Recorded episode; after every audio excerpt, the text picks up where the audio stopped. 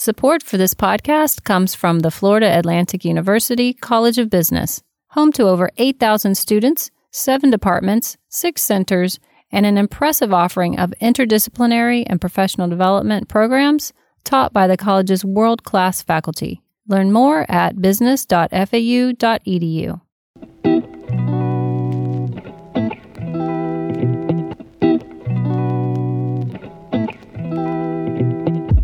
Welcome to What's Happening at FAU Business. I'm Ryan Swano, and here's your latest pod news.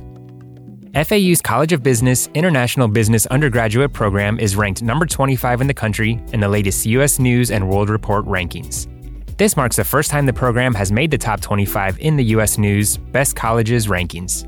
All of the international business faculty and staff at FAU, as well as our stakeholders, have worked hard over the past several years to improve our IB program, said SBA Distinguished Professor Len Trevino, director of FAU's International Business Program. We are delighted to receive this recognition, and it motivates us to reach even higher to support our students with a world class IB education.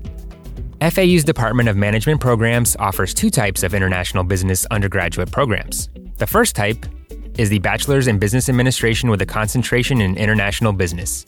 In this program, the student completes the requirements of the Department of Management, as well as the core business courses taken by all majors in the College of Business. The second type of program is a Bachelor's of Science in Management with a concentration in international business. The goal of the program is to provide students with a highly focused degree in the science of international business. To learn more about the international business programs, visit business.fau.edu/management. What's Happening at FAU Business is part of the FAU College of Business podcast network. Learn more at business.fau.edu slash podcasts.